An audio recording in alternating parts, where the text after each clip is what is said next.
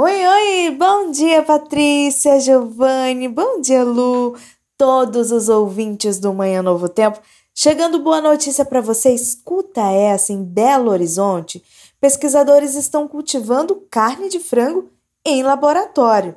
A parceria entre o Instituto de Ciências Biológicas da Universidade Federal de Minas Gerais e do Centro Federal de Educação Tecnológica usa células tronco do tecido muscular da ave como base e, a partir delas, um pedaço de carne de 1,5 centímetros cresce em duas semanas. Esse biomaterial é derivado da celulose. Ele serve como base para que as células cresçam seguindo uma estrutura.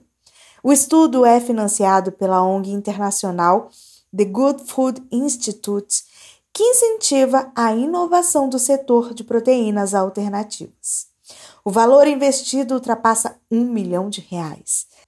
A ideia é que no futuro seja possível produzir carne sem sofrimento animal, pois não é necessário matar a ave para a retirada das células, que servem de base para a produção. Outro impacto da pesquisa é um possível uso desse modelo com células humanas para enxertos e testes fármacos. Por enquanto, tudo é feito em escala laboratorial. Para a produção em larga escala, seriam necessários bioreatores industriais.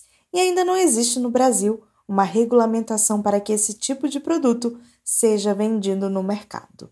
Segundo a Agência Nacional de Vigilância Sanitária, além de ser uma nova frente tecnológica, as carnes cultivadas também representam um mercado com alta expectativa e interesse, inclusive pelo potencial de redução de impactos ambientais associado ao modo tradicional de produção de carne.